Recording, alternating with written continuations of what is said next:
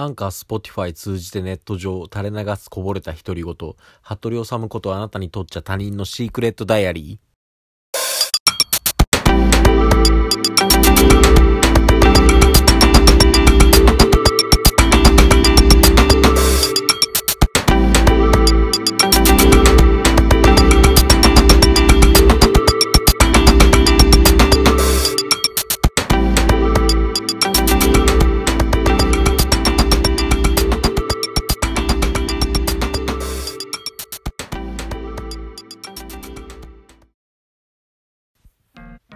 ということで今夜は、えー、鬼滅の刃第8話ですかね、えー、見た感想を喋ろうと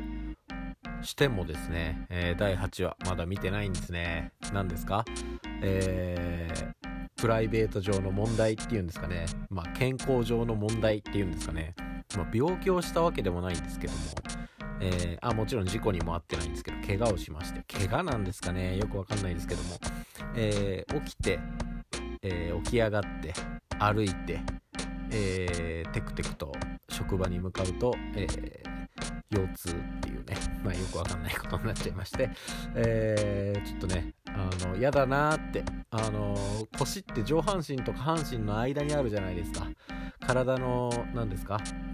行動と頭脳の間というかあの何て言うんですかねそういう中枢の部分だと思うんですよね人体において。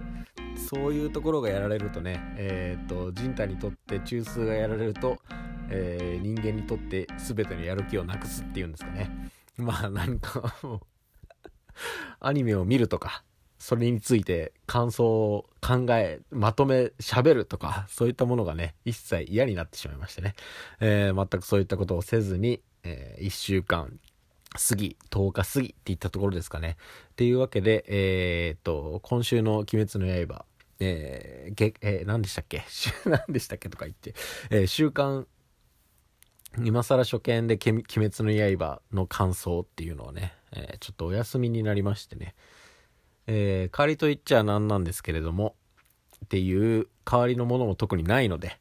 今夜はこの辺りで おしまいっていうことでね、えー、3分にも満たない、えー、こういった音声素材、どうせ誰も聞いてないんだろうっていうのをいいことにね、えー、プラス人体の中枢がやられて人間としてやる気をなくしたっていう そういった形でですね、今週はお茶を濁したいと思っております。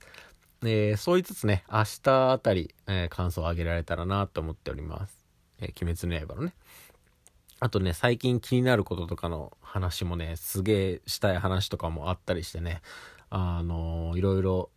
垂れ流したいこと、独り言はね、たくさんこぼれておりますので、そういったものをまた録音して、えー、インターネット上にポーンと投げてみたいと思っております。というわけでね、今夜はこの辺りで、えー、おやすみなさい。